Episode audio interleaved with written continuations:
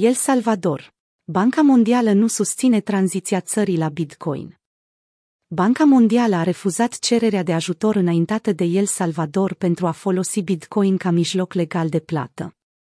Organismul internațional financiar a făcut referire la impactul asupra mediului pe care această adopție le-ar putea avea și la transparența tranzacțiilor, care sunt vizibile oricui pe blockchain.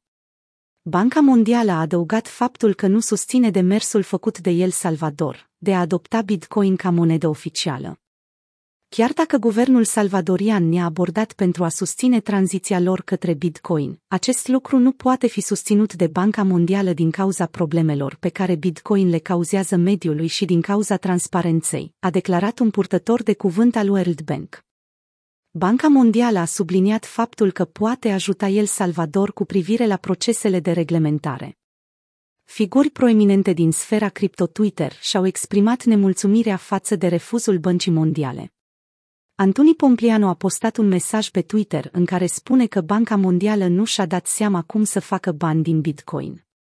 Sensen Mao, executiv al companiei Blockstream, care dezvoltă infrastructura blockchain, a fost la rândul său iritat de aceste știri și a acuzat Banca Mondială că acționează demodat.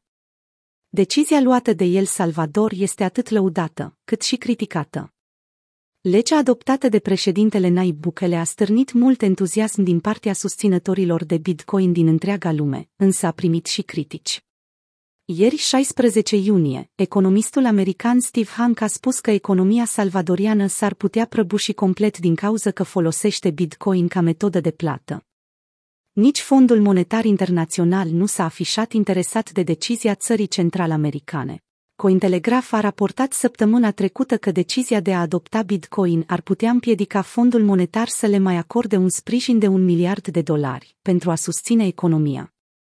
Purtătorul de cuvânt al femei, Jerry Rice, a menționat că adopția Bitcoin implică o serie de reglementări financiare, juridice și macroeconomice care necesită o analiză foarte atentă. Rolando Castro, ministrul muncii, a negat afirmațiile cu privire la faptul că ministerul a început să discute opțiunea de a utiliza Bitcoin pentru plata angajaților. Acesta a menționat, este prematur să vorbim despre plata salariilor în Bitcoin.